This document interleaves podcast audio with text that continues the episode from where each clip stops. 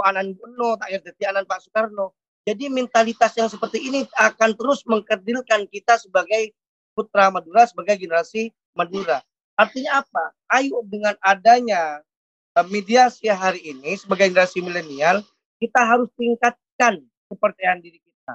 Jadi bagaimana kita mau maju, bagaimana peranan penting kita mau lebih eksis dan lebih diakui oleh masyarakat, oleh publik, kalau secara mentalitas kita tidak percaya diri, tidak membangun optimisme sejak dini, maka ini akan nihil dan mustahil untuk bisa tercapai.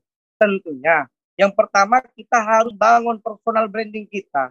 Jangan lihat latar belakang kita, yang penting secara integritas kita sebagai perwakilan pemuda Madura memiliki kapabilitas, memiliki kemampuan, memiliki kapasitas untuk bisa berdaya saing secara global, mampu untuk bisa berdaya saing secara pemikiran, baik secara teknologi ataupun sosial ekonomi.